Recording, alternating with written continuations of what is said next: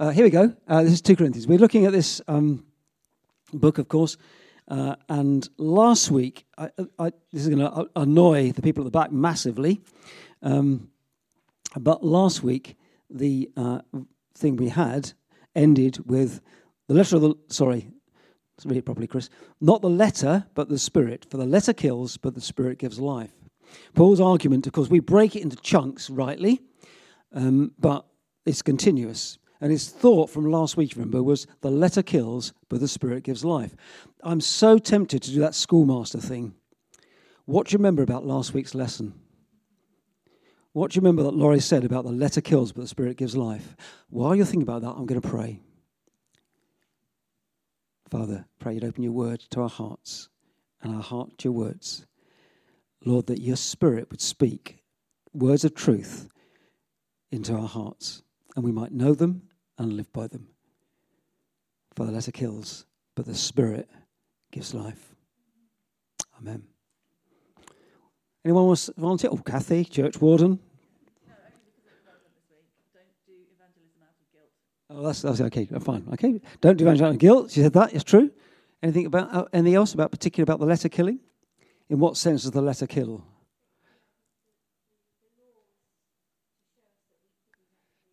Ex- oh, Give a round of applause. Oh, very good, yes.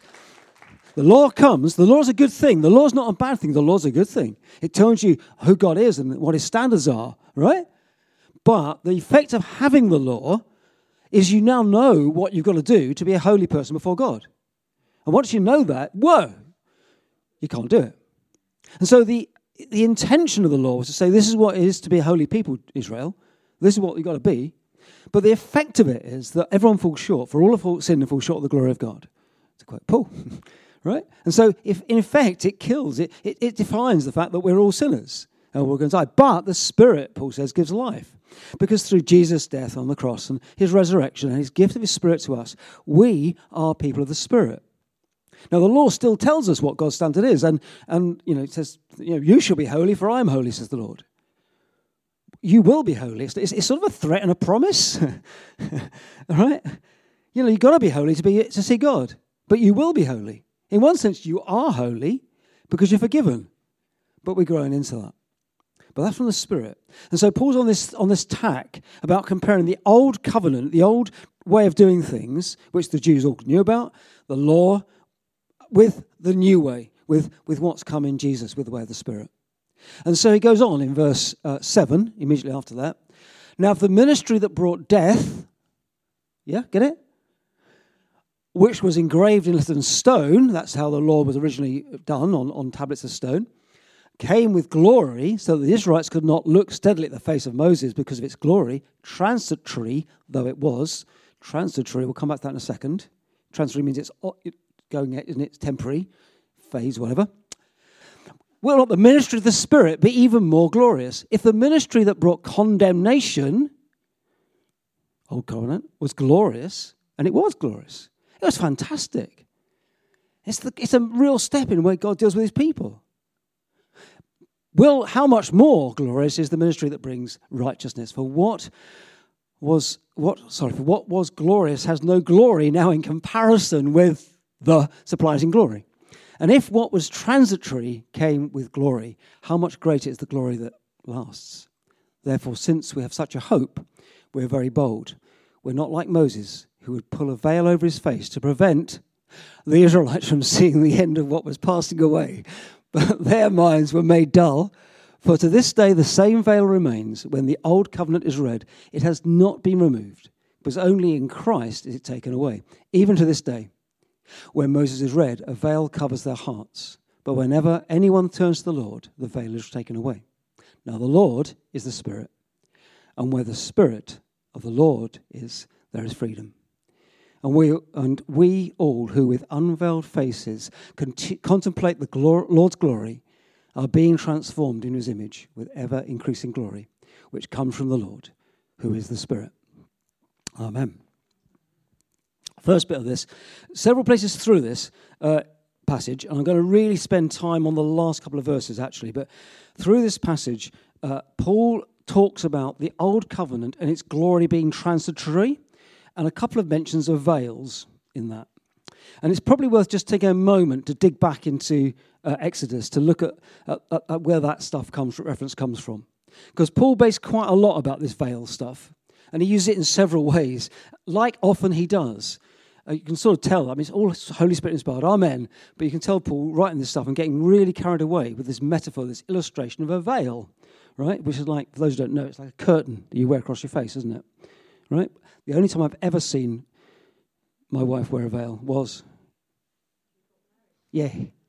And then for some reason or other, she takes it away at the front. I don't, I'm, people don't do it so much these days, do they? But that's, that's the only knowledge I've got. I've never met anyone else wearing veils. Anyone met people wearing veils? They do actually. They do in Africa sometimes, don't they? Actually, they do, don't they? Yeah, I've seen it there. It's true. We'll wear, we'll wear. Look at you all wearing veils now. Look at you. Look around and look at the person next to you. They're wearing veils. Look, not very effective ones, not very beautiful ones. Right? But these ones over the face, I think, for Moses' case. Now, Exodus 34. Uh, again, I'm going to annoy the people at the back, so I'll start reading from 29. So, no, I won't, I won't read it. I'll just tell you the story. Um, so, Moses uh, is the guy who gets the law, and chisels it on, it's on tables of stone. He's been seeing God. He's been there for a long time in God's presence on the mountain. He comes down the mountain, and um, it says this When, sorry, I'll read a bit. When Moses came down from Mount Sinai with the tablets of the covenant of the law, the two tablets of the covenant of the law, the old covenant that gives the law that condemns, he was not aware that his face was radiant because he had spoken with the Lord. He was not aware that his face was radiant. He'd been in God's presence and his face was shining somehow or other, right? Um, when Aaron and the Israelites saw his face radiant, they were afraid to come near him. Right? They probably thought he got COVID or something or other. You know, I mean, it's not, not normal. When Aaron, but Moses called them, so Aaron and all this came back to him, and he spoke to them. Afterwards, all the Israelites came near him, and he gave them all the commands the Lord had given him on Mount Sinai. When Moses finished speaking to them, he put a veil on his face, over his face. But whenever he entered the Lord's presence to speak with him, he removed the veil until he came out again. And when he came out, he told the Israelites what he'd been commanded. They saw his face was radiant. Then Moses put a veil back over his face until he went in to speak with the Lord again. So there's this thing that Moses did when he came down the mountain. His face had been shining because he'd been in God's presence. And, and the Israelites didn't like it. So he got in the habit of when he's speaking with God to take the veil away, he used to go out to the tent of meeting when the Israelites were in the desert and there's a tent stuff on the edge where God would be. And he'd go out and talk to God in the tent, take a veil off. When he come back to see people, he put the veil back on because they got scared by the fact his face shone. There's a sort of hint in our reading that uh, go go forward a bit, go forward a bit, go forward, go on, go go forward, go forward, go forward. Here we go. Uh, there's a hint in our reading that Paul's saying Moses wore the veil partly so they couldn't see it was fading, couldn't see the radiance was fading. Do you get that? The, the, the Exodus text says that he did it because they got the Israelites didn't like it very much, but it, it, it's a suggestion here, and I think that's probably the right suggestion, is that the, the radiance was like temporary. Right? You go in God's presence, and you, who could not? Whew. You know, Moses says that he's one who spoke to God face to face, spoke to him face, heard him speak directly. That time of Israel is a glorious time because God's speaking through Moses to his people very directly. He's with them. And Moses goes in the tent, sees God, and gets this like radiant stuff. But he puts the veil on because in the old covenant, it's indirect. The people don't see the Lord directly, they see Moses, and they get the commands from Moses. And it's veiled a little bit too. It makes sense? They don't even see that radiant glory stuff, yeah? It's veiled. And Paul deals quite a lot in this. First, first of all, he talks about the way that veil is still there for the people of Israel. In his time, it was clear that, that the people of Israel largely, some, many accepted Jesus, but many didn't. And we find that, don't we?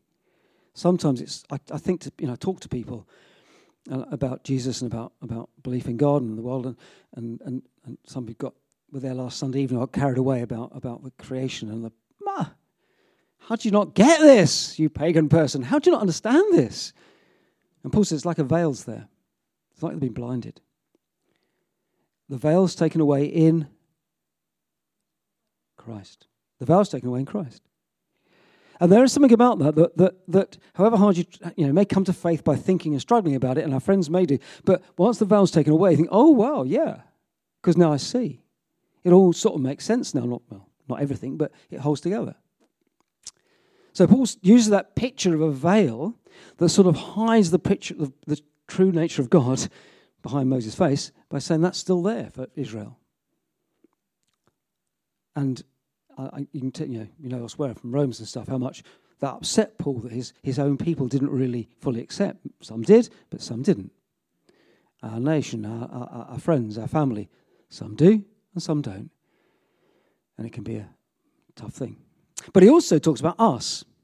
You see, he says, verse 16, that can be on the screen now, but anyone who turns to the Lord, the veil is taken away. Sorry, whenever anyone turns to the Lord, the veil is taken away. Now the Lord is spirit, and where the spirit of the Lord is, there is freedom. The Lord is spirit, and where the spirit of the Lord is, is freedom. Freedom to be who we're called to be. Of course, it doesn't mean we can do whatever we like. It's the freedom to be who we are in God. But we're no longer bound by a rigid set of legal code. We're bound by love of God and love of Him. I have to make a confession at this point. Kathy, can I trust you? Would you like to go to the toilet, please? No, no, don't. Sorry. About, about 35 years ago, in the vestry church, there was a sign on the wall. Pete might remember it which said, I think it quoted um, Corinthians, which said, Let all things be done decently and in order. Do you remember that, Pete? Oh, he does, look. It was quite a bold sign, and what it basically meant was don't mess around with the liturgy, right? Let all things be done. And when I was quite young in those days, I'm feeling quite, I can hear my heart rate going. Hang on. Oh, yeah. Uh, it was me that took a pen, put a line through that verse, and put, Where the Spirit of the Lord is, there is freedom.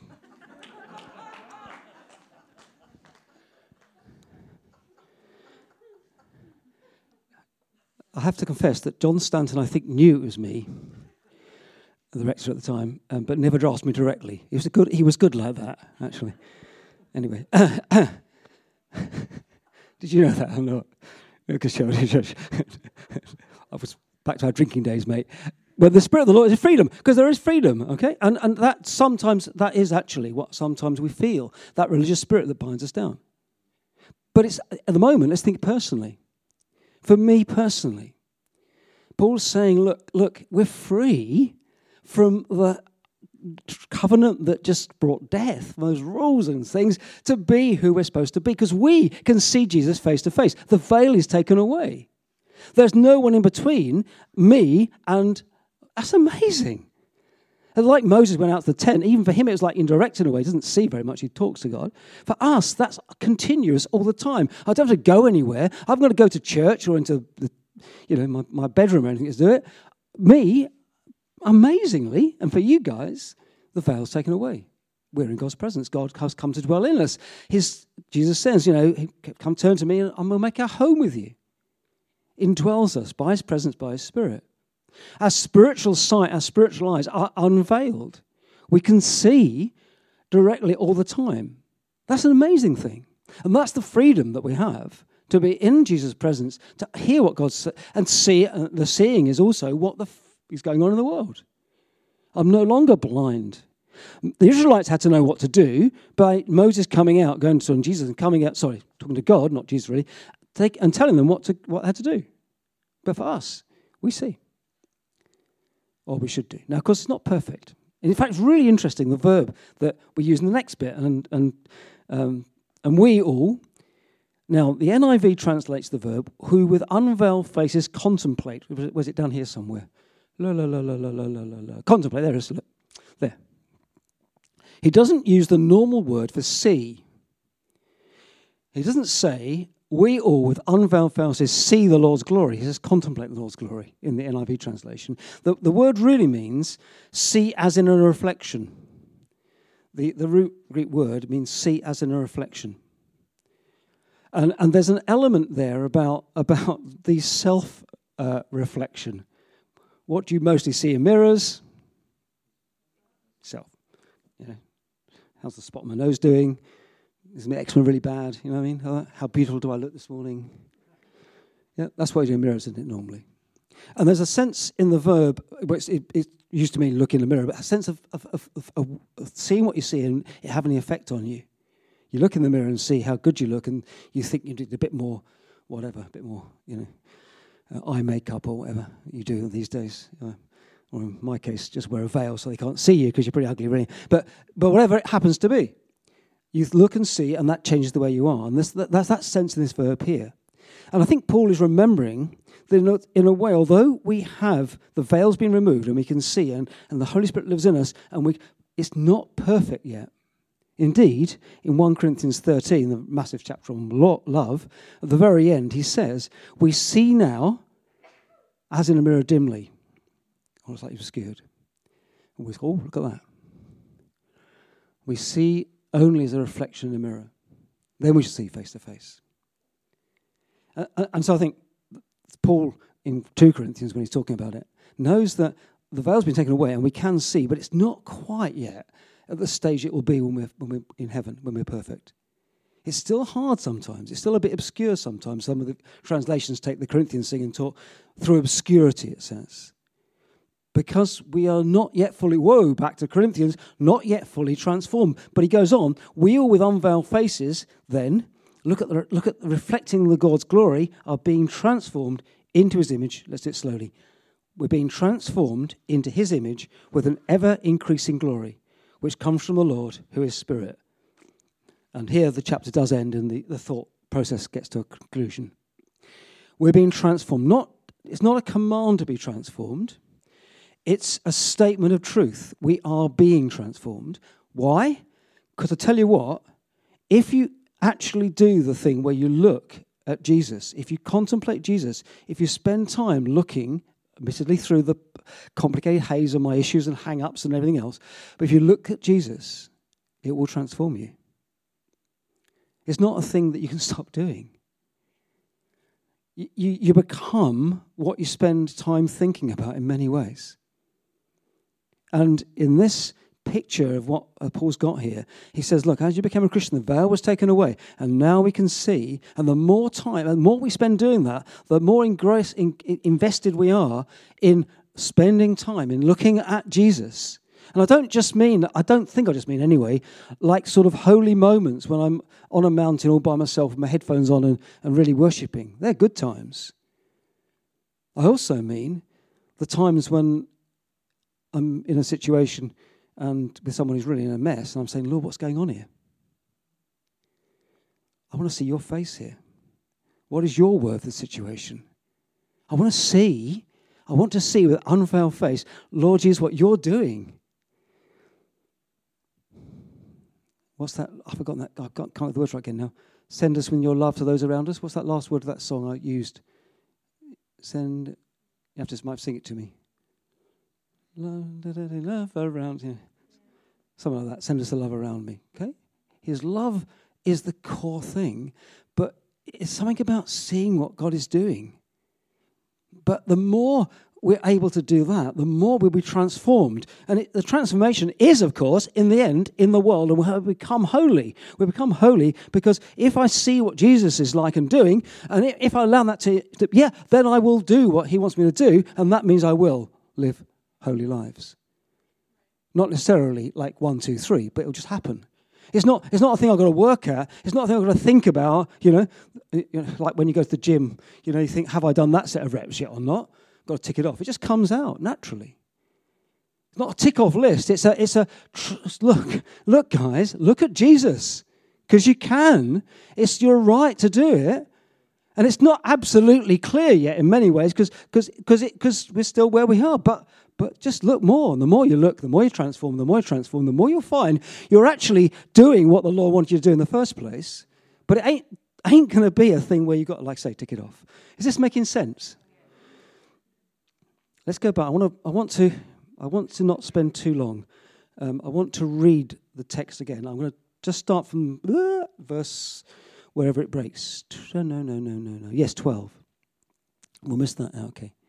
So you know that bit. I want to read it slowly, and I want you to, I want you to allow it to sink into your hearts. Okay.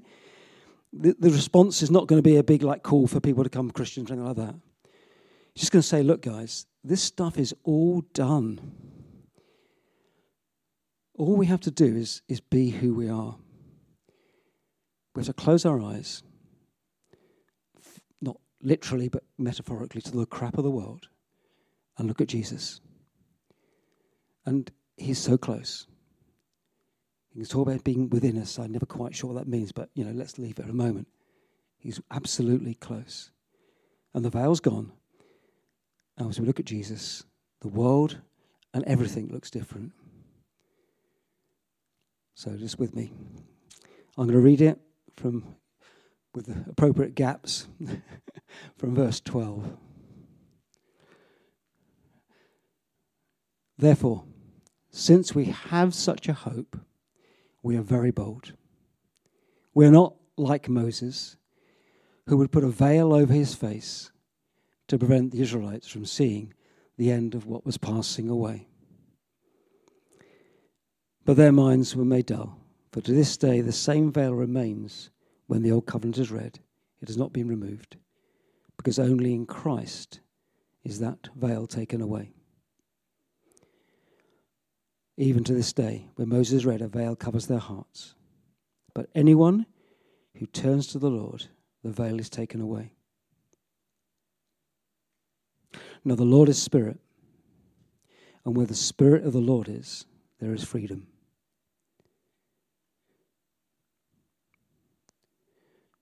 And we all, us guys here, each one of us, have unveiled faces to contemplate the Lord's glory. As we do that, we're being transformed into His glory with ever increasing glory, which comes from the Lord who is Spirit.